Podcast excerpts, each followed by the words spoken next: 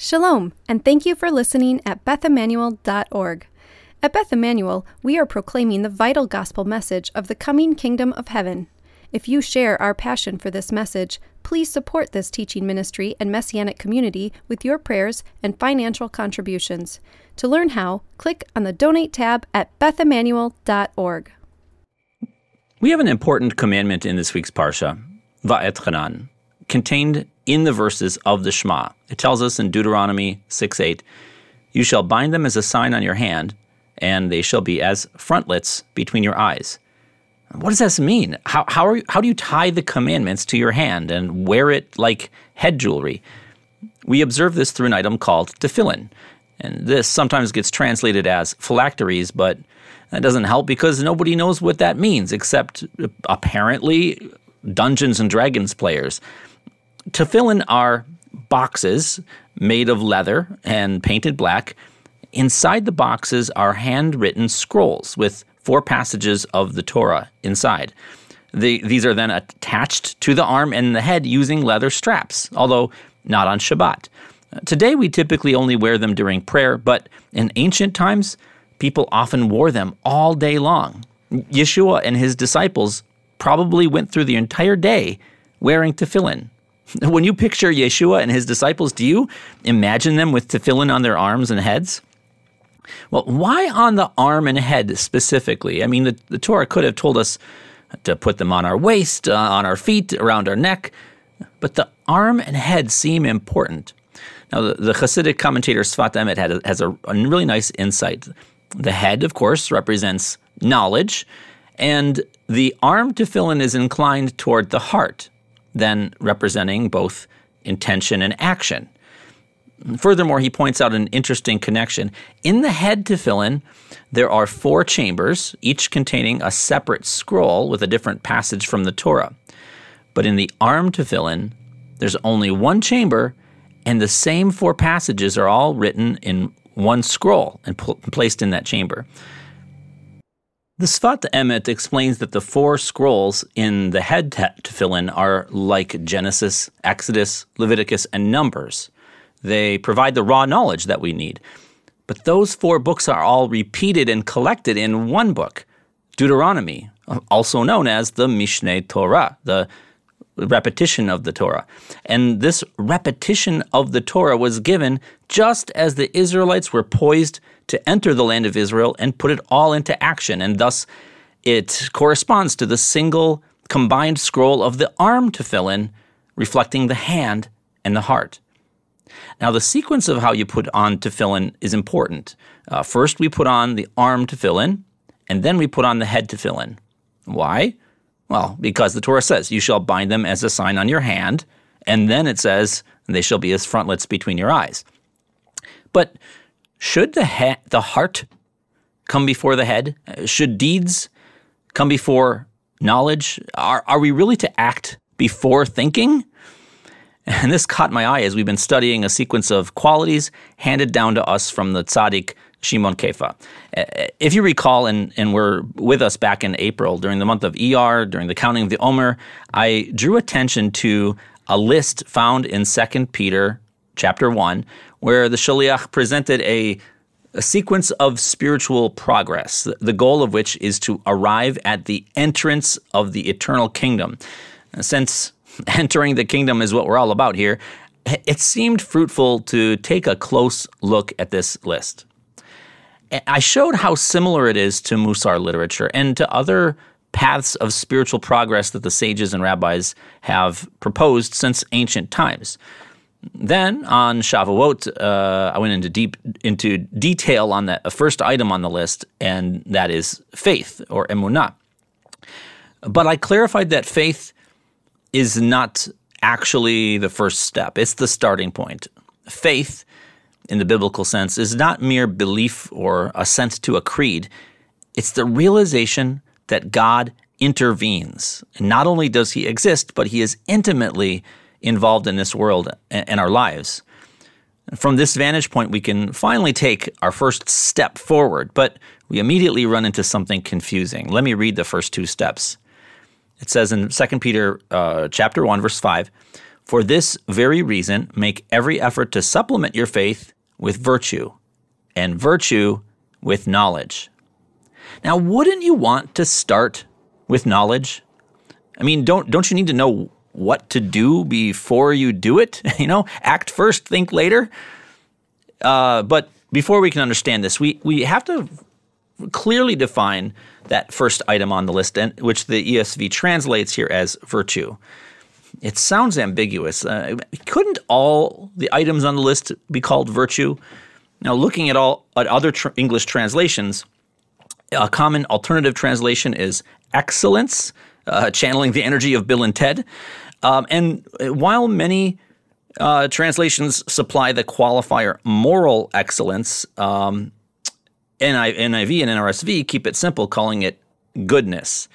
Uh, some less conventional translations include integrity and worthiness.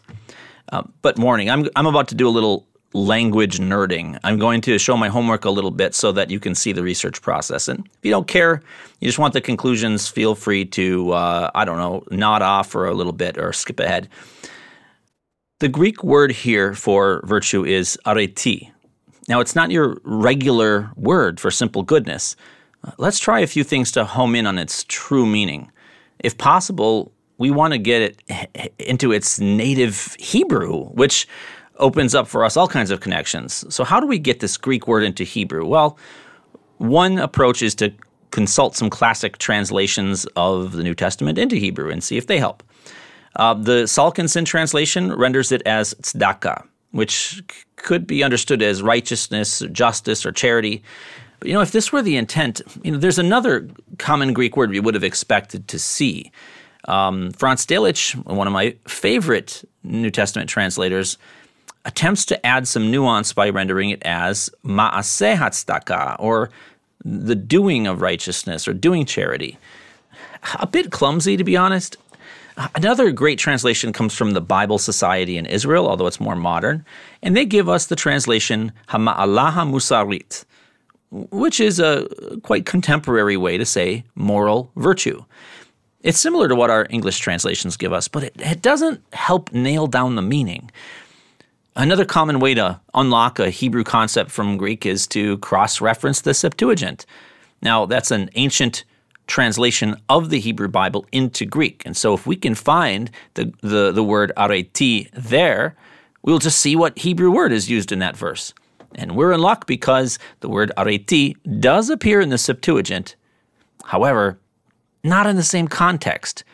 Four times in Isaiah, it's used to translate the Hebrew word tehillah, referring to the praise and majesty of God, and two other times it's used for the word hod, uh, referring again to glory and majesty. These do not appear to be the, the character traits that Shimon intends for us to develop.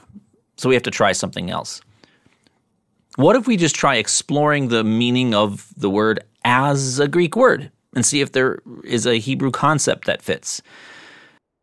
Many languages have words that can't be translated into English.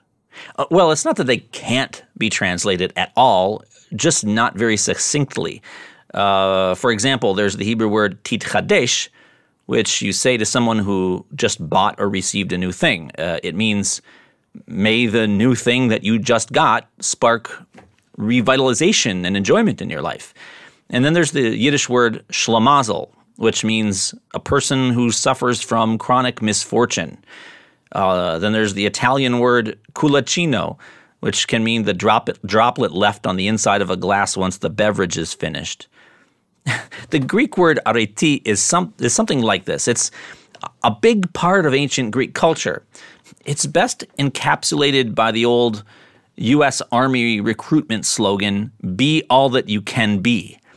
It, it's, it started out in the days of the old Greek philosophers as encapsulating the virtue of fulfilling your role in civic life, to be a, a model citizen, a benefit to society, and upstanding in the community. And uh, later it became more personalized, and the Greeks saw it as living up to one's personal potential, to be the best darn person you could be, as derived from your faculties of reason and human knowledge. It was considered the highest good possible, you know, the goal of life, to say you've done your very best. If you were an athlete, you gave it all, you gave it your all on the track, um, or the arena. And if you were a craftsman, you mastered the trade and you put your heart and soul into your work. And this is where the translation excellence comes from. Areti means that you excel at what you do. And if you're an accountant, you might even excel at Excel.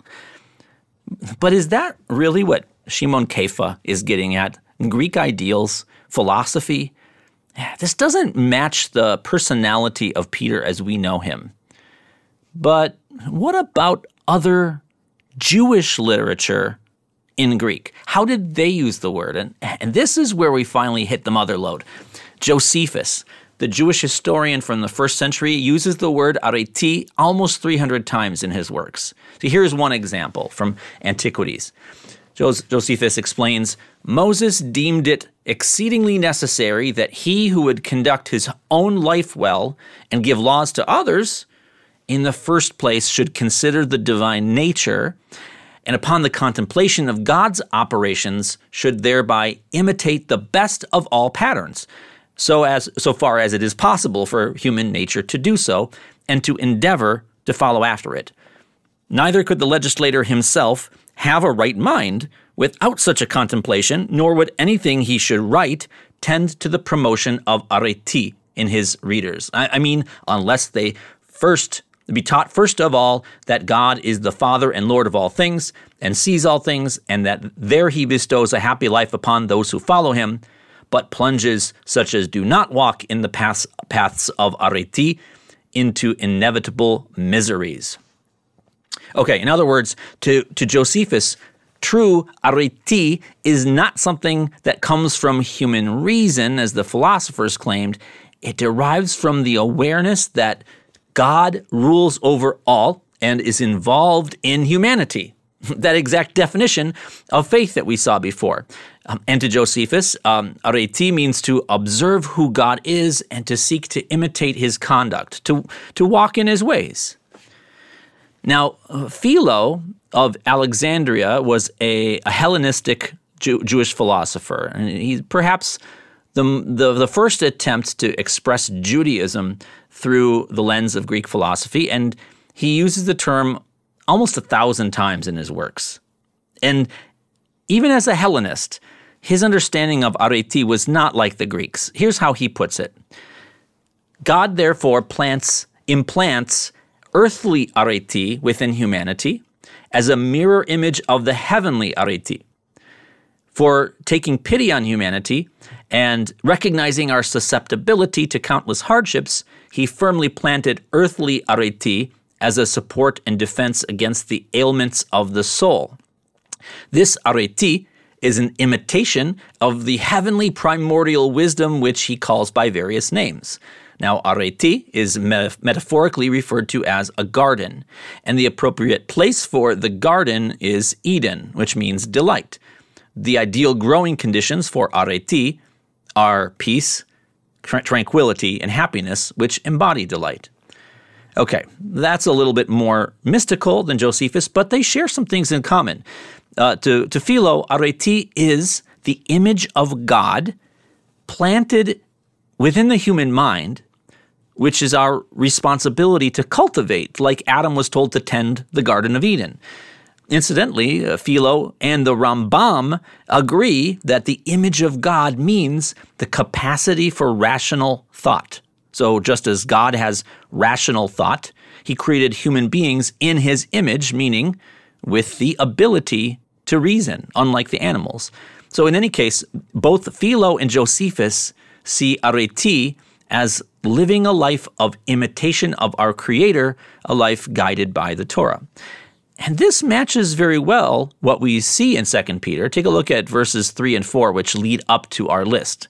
It says, His divine power has granted to us all things that pertain to life and godliness through the knowledge of Him who called us to His own glory and areti, to His own glory and areti, by which He has granted to us His precious and very great promises, so that through them you may be partakers of the divine nature, having escaped from the corruption that is in the world because of sinful desire.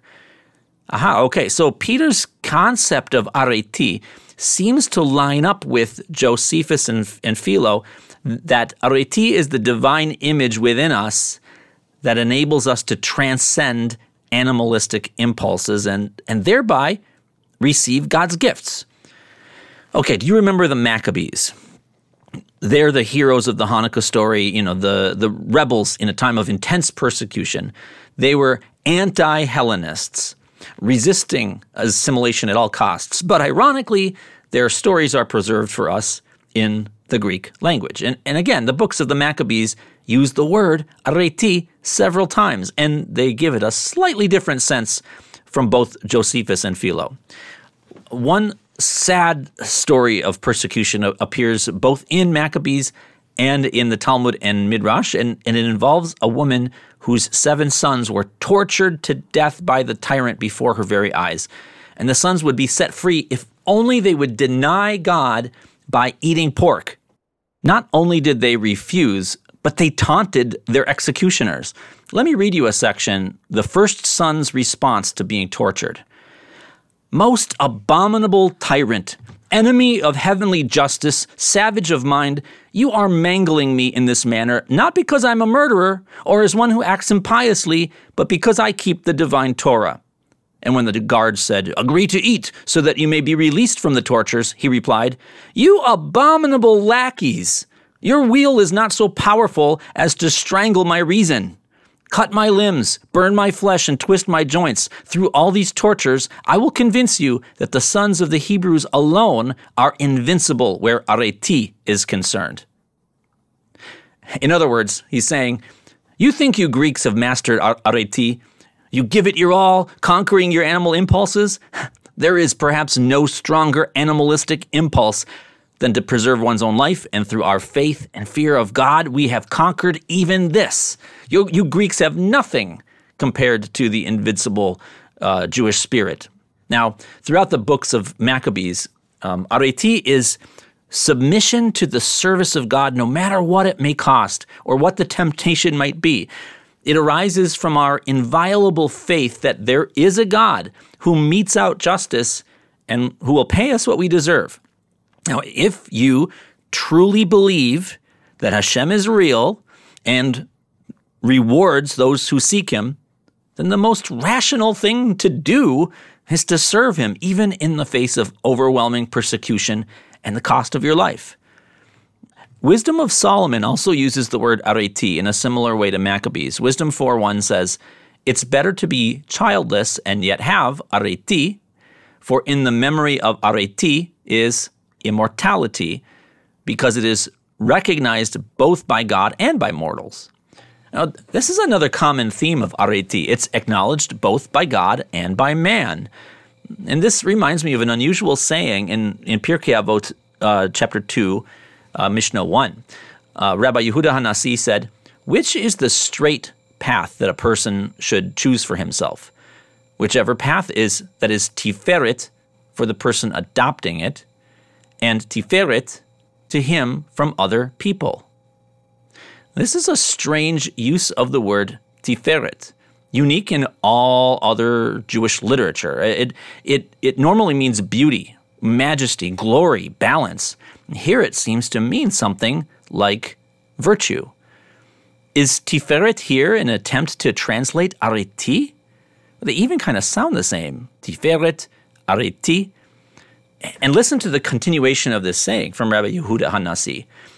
And be careful with a light commandment as with a heavy one, for you do not know the reward for the fulfillment of the commandments. And cal- also calculate the cost of keeping a commandment against its reward, and the reward of a transgression against its cost. Apply your mind to three things, and you will not come into the clutches of sin. Know what there is above you an eye that sees, an ear that hears, and all your deeds are written in a book.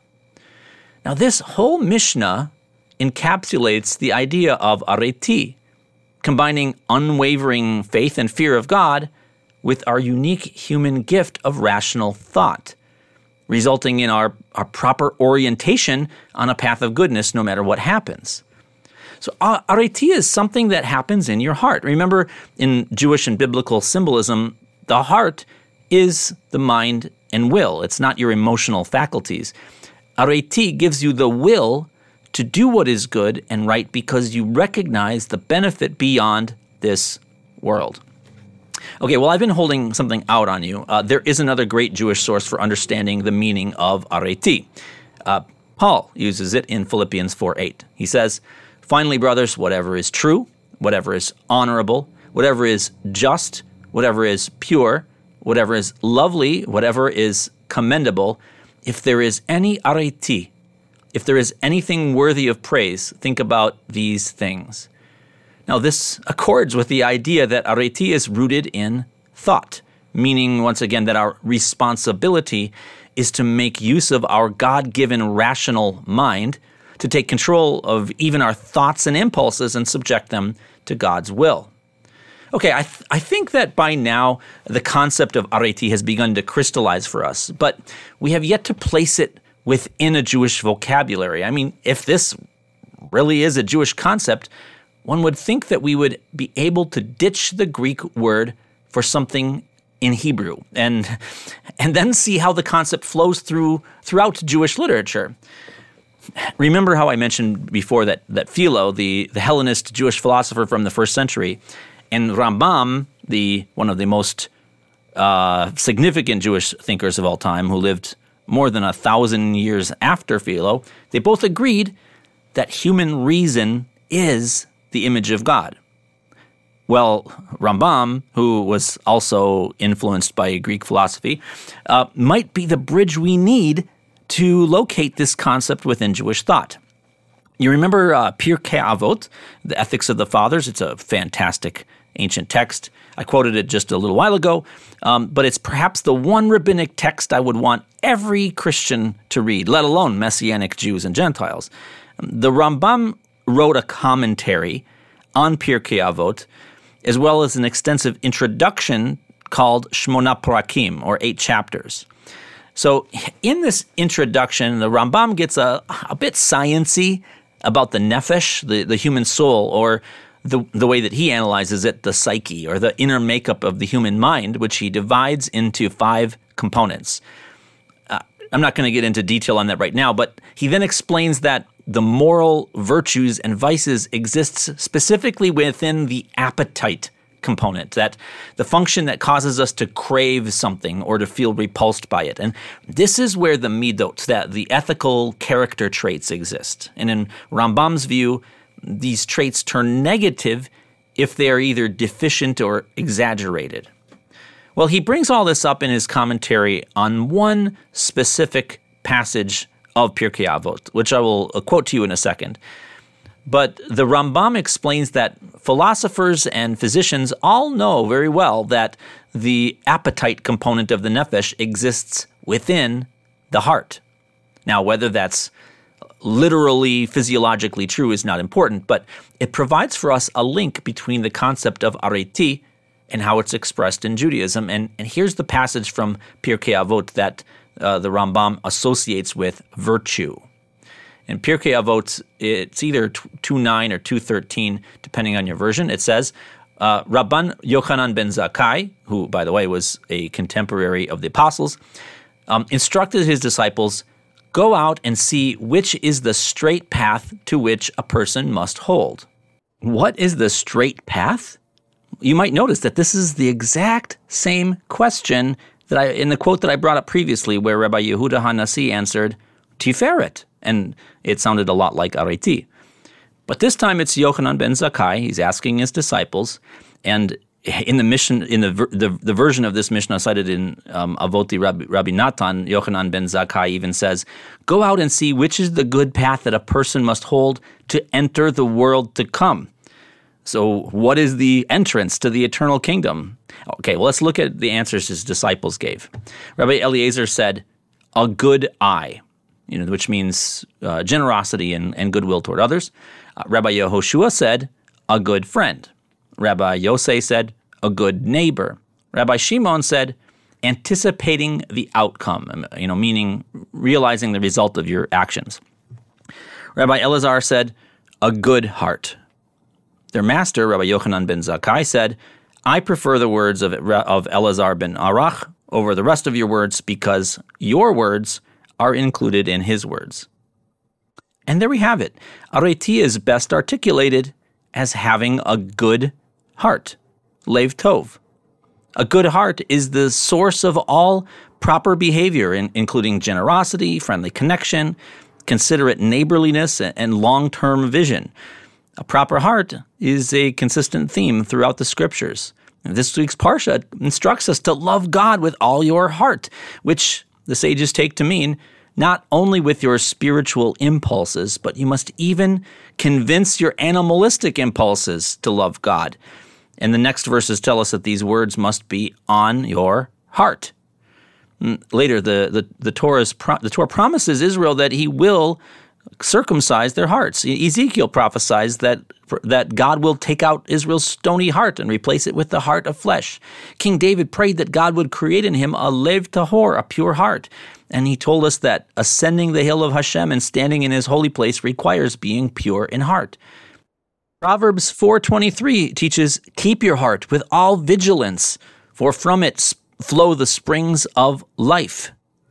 From it flow the springs of life. Our master taught uh, Yeshua taught extensively about the importance of a good heart. In Luke 6, uh, verses 43 to 45, he says, For no good tree bears bad fruit, nor again does a bad tree bear good fruit, for each tree is known by its own fruit. For figs are not gathered from thorn bushes, nor are grapes picked from a bramble bush. The good person, out of the good treasure of his heart, produces good and the evil person out of his evil treasure produces evil. For out of the abundance of the heart, his mouth speaks. In other words, if your deeds and words are like fruit, then your heart is like the tree.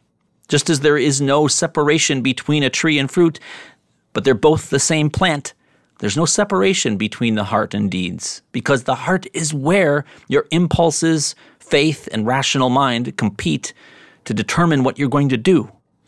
Our master taught in Matthew 5:19, "For out of the heart come evil thoughts, murder, adultery, sexual immorality, theft, false witness, and slander."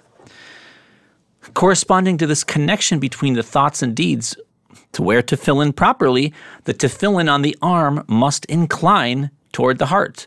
The arm represents a person's deeds, and yet it also represents the heart because a person's heart ultimately drives his hands. This helps us understand why the good heart must come before knowledge. It gives that knowledge context and direction. Pirkei Avot records a saying from Hanina ben Dosa. And this, this is in Pirkei Avot uh, 3 9 or 311, depending on which version you're reading. He says, Anyone whose fear of sin comes before his wisdom, his wisdom will endure. But anyone whose wisdom comes before his fear of sin, his wisdom will not endure. True wisdom existed before we were born, but there's a proper sequence in developing our character, which may be why, even though uh, uh, Genesis, Exodus, Leviticus, and Numbers come before Deuteronomy, we still equip ourselves with the arm tefillin first, before our head tefillin. Our fear of sin, our faith, our good heart provide context for the knowledge that we hope to gain.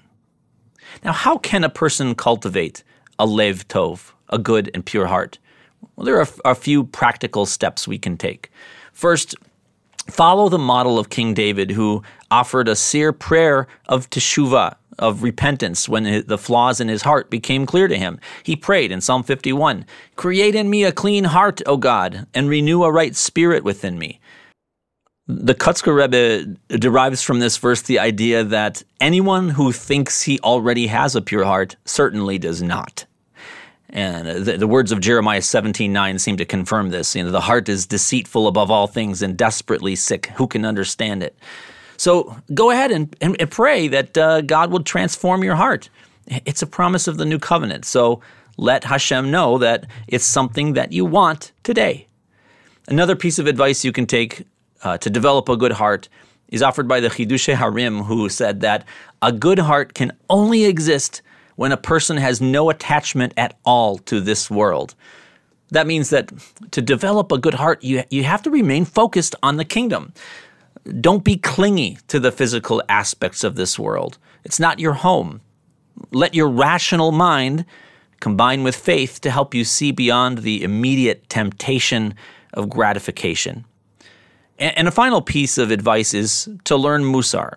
Musar is the area of Jewish teaching that focuses on personal improvement and spiritual growth. And that's what we're doing right now. So good job. Keep it up. But, but don't limit it to these sessions. This is a lifelong practice. Don't just passively, passively wait for Musar lessons to come your way. Actively seek out knowledge in this area. Read a book, engage in study, own it for yourself. It's your, your life and your mission to transform yourself and enter the kingdom. Okay, I want to bless you all, and I'd ask you to bless me in return that God would grant each one of us a pure heart, a good heart, producing good fruit, good thoughts, good deeds, and actions that are pleasing both in the sight of God and in the sight of everyone we encounter. Shabbat Shalom.